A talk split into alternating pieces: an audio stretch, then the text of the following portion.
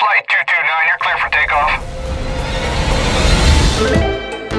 Just like a flight plan, you have to know where you're going and how you will get there when you plan for retirement. Let Ryan Fleming help you chart out a course for your retirement with his intimate knowledge of financial planning and the airline industry. It's time for the Pilot's Advisor.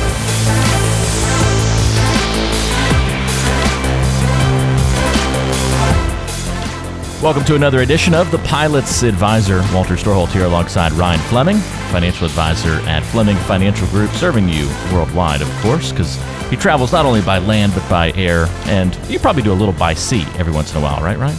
Uh, only when I go on cruises. Cruises, yeah. So there you than go. that, I, yeah. I knew there was some sea in there at some point. I mean, you live in Charleston, so you- you're uh, you're by the sea in any event. But uh, what's going on, man? How are you? Things are great. Just getting ready for the holidays. Uh, had a little break in the weather down here in Charleston, so we had some nice cold weather where you could see your breath, which that's too cold for me. That's too cold for Charleston. Like, that's not a, as common occurrence down there, right? nah, it doesn't happen too often, but you know, a nice break in the weather's good every once in a while. So you have a changing of the seasons, but it, it's more of a reminder for me how much I don't miss the weather in the Midwest.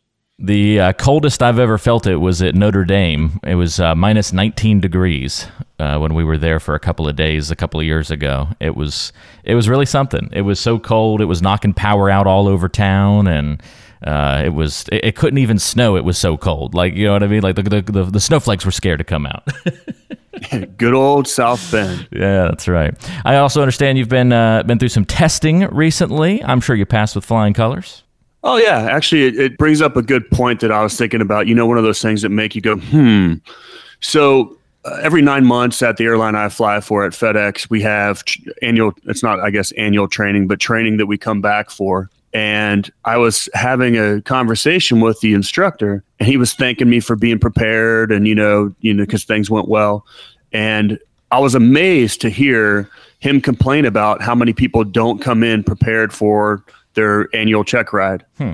And you know, and the, to me, being a professional just means you you prioritize, you figure out what you need to do, and you, and you handle that. And it's something I take pride in in being a pilot. One of the things they talk about pilot is being able to prioritize between different things that are going on. And you know, with my life, I can tell you right now, I have a lot of plates in the air. There's you know, it's constantly juggling plates but you prioritize and grab the plate that's about to hit the ground and you fix it. And, you know, obviously preparing for a check ride would be one of those things.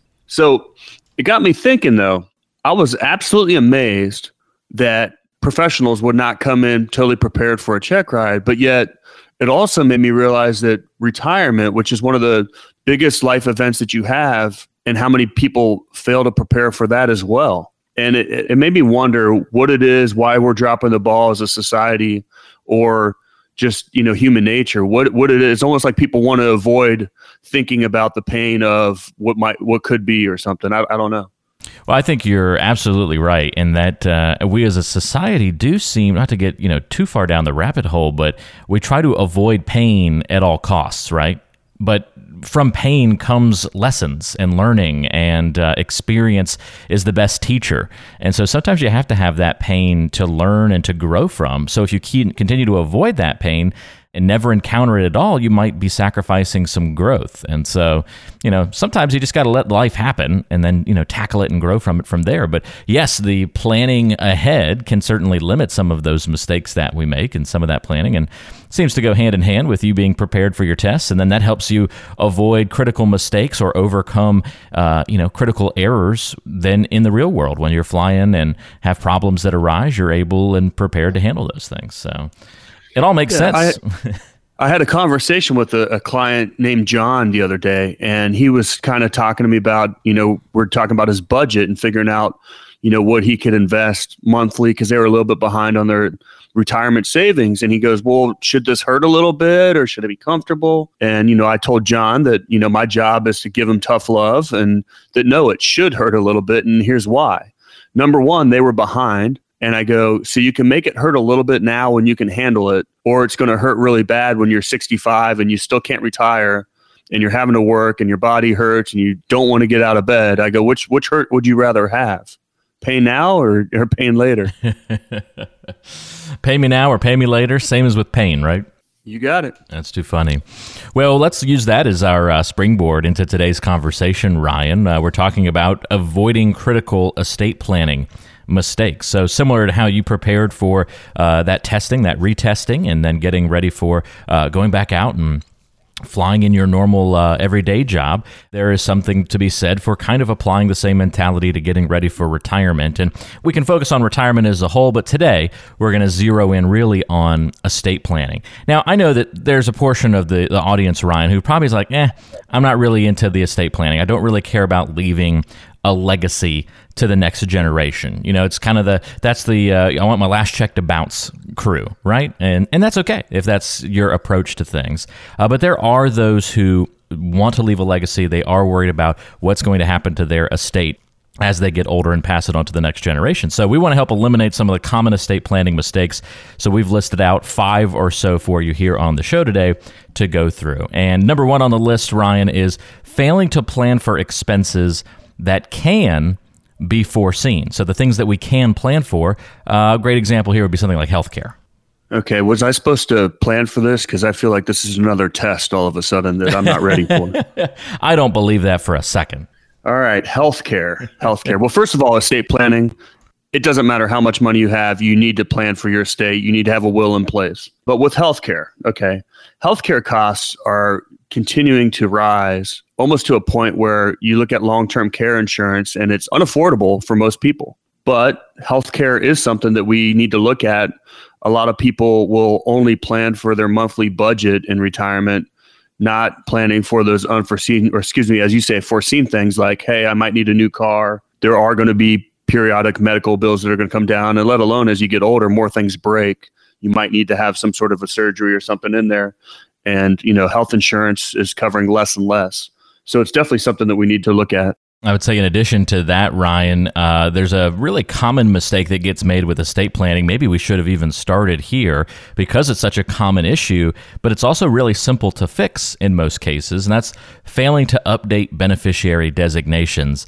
I'd be willing to bet that you pretty frequently run into this where you're reviewing somebody's plan and find a big mistake here. Yes, and this is kind of one of my pet peeves because it's so easy to do Yet this could cause so much pain upon an unforeseen death or even a, a, death in the family that was expected, where people do not have their beneficiary designations up to date or they don't have a current will. And just to give you an example of how painful this could be, people will focus on the will and update their will. And to be honest with you, the will does not mean anything because what's going to happen is they're going to go back to your accounts, your investment accounts, your insurance uh, accounts, and they're going to look at the beneficiary designation. And some of the mistakes you see is kids aren't on there, or maybe it's still a spouse that is now an ex spouse. So you could see the pain of what could really go on here and, and how, you know, not failing to do that simple thing can really cause a detriment going forward. How often do you recommend people to kind of, you know, update those designations or check on them to make sure they're still active or appropriate?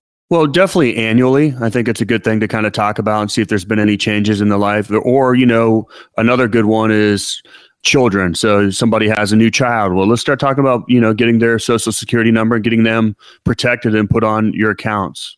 Um, marriage, divorce, any major life event, things could change.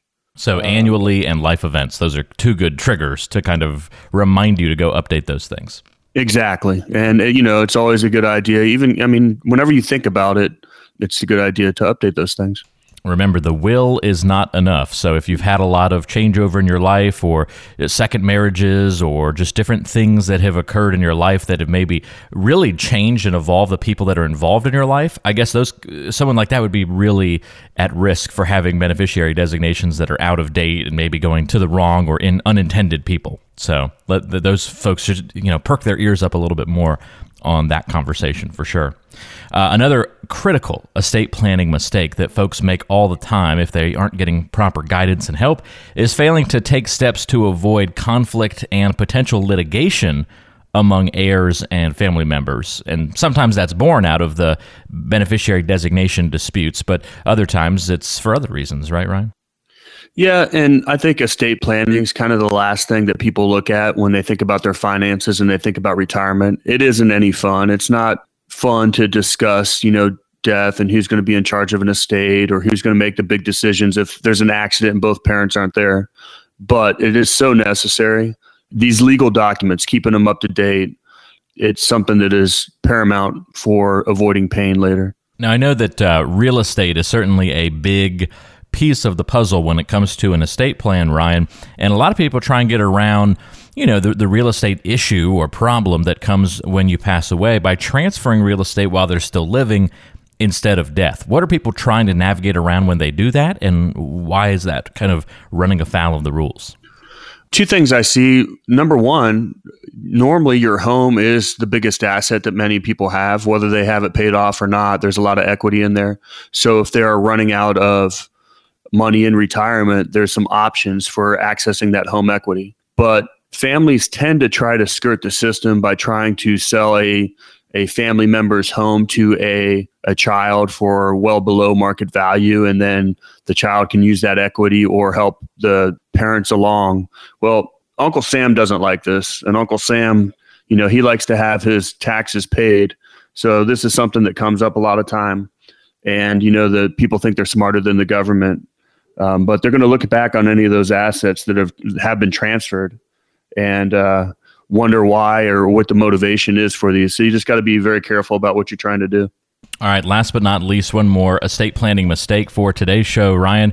Not considering the tax implications of your estate. People often, you know, we talk about this all the time, uh, ignoring taxes when it comes to your retirement plan, but the same rule really applies even as you're looking to pass on to the next generation.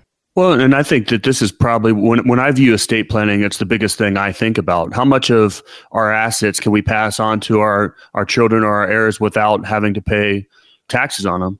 And so, really, it's looking at from a strategic standpoint how we can pass along these things or gift assets or even when you pass on, let's say, some stock and you get a step up in cost basis. And I know that was probably a little bit in the weeds there, but let's say you had a, a lot of money or you held stock for 30 years. So there's a lot of capital gains on that stock. Well, if you pass that along at death, your heirs actually get a, a step up in cost basis to where whatever it's valued at now, that's where they start going forward. So that's one of the things that can be pretty huge. Absolutely. So, how does your planning process, Ryan, help people navigate through all of these different mistakes? What does that look like, and how can somebody get started on that? Well, estate planning, you know, from an advisor standpoint where I'm at, it's constantly talking about these things, making sure the beneficiary designation is uh, up to date. And then, you know, will something that most people have a will, but going to an estate plan, I actually refer clients to a estate planning attorney that I have here locally in Charleston. There's also a network of people. So if you want somebody locally, I can get you in touch with. But estate planning, like Social Security, is very, very complicated. And so if you want to do it the right way, you want to have a professional that is focused only on that. We talk about holistic planning, and I, I quickly realized a long time ago that I can't be a, an expert at all things but I can refer you in the right direction to get somebody that can help you out with these things.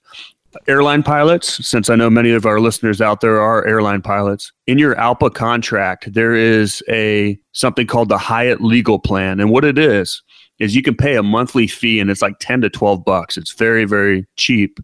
But if you pay that monthly fee, you have access, unlimited access to lawyers for all kinds of different things from you know r- real estate to divorce to what have you but estate planning attorneys are one of the things that is in there. So many of my pilot clients i talk to them about signing up for the hyatt legal plan and then you all the stuff that you sitting down and getting your estate planning in order is all paid for and covered. So the uh, advisor you in this case kind of serves as the quarterback helps designate or delegate out certain tasks when needed to kind of these other uh, these other pieces, especially like estate planning, where you might need that legal side to come in and help with some of the uh, you know the more nuanced parts of this. But you're kind of help, there to help along the way to make sure everything's getting pulled together.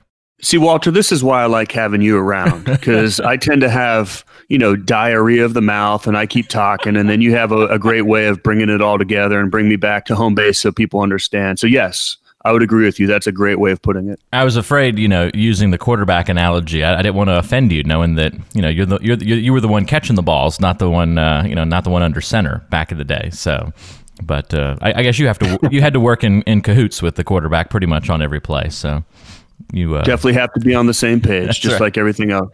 That's right. You were uh, receiving uh, during the football playing days. Now you're quarterbacking people's financial plans. Boom! How about that tagline? Receiving back the I'll day. take it. Like I said, pulling everything, bringing it all back together. Too funny. Well, that's cool. That's uh, some really helpful little tidbits for you if you are looking to avoid some critical estate planning mistakes. Those are some of the common ones that we see. And so, if you've got questions about anything about estate planning or something else about your financial plan, I know we talked a lot about 401ks and IRAs and other types of investment accounts and the general retirement planning talk as well. That's always very important. If you have any questions about uh, that stuff or investing, saving for retirement, or other goals that you have from a financial perspective, you can always reach out to Ryan Fleming by calling or texting 843 475 3038. That's 843 475 3038. And you can always go online to FlemingFG.com. That's FlemingFG.com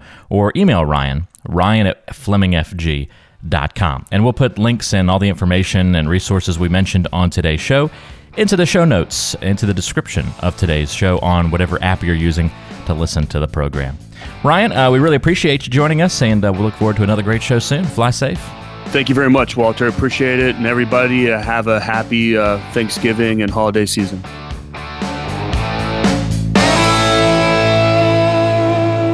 Information is for illustrative purposes only and does not constitute tax, investment, or legal advice. Always consult with a qualified investment, legal, or tax professional before taking any action.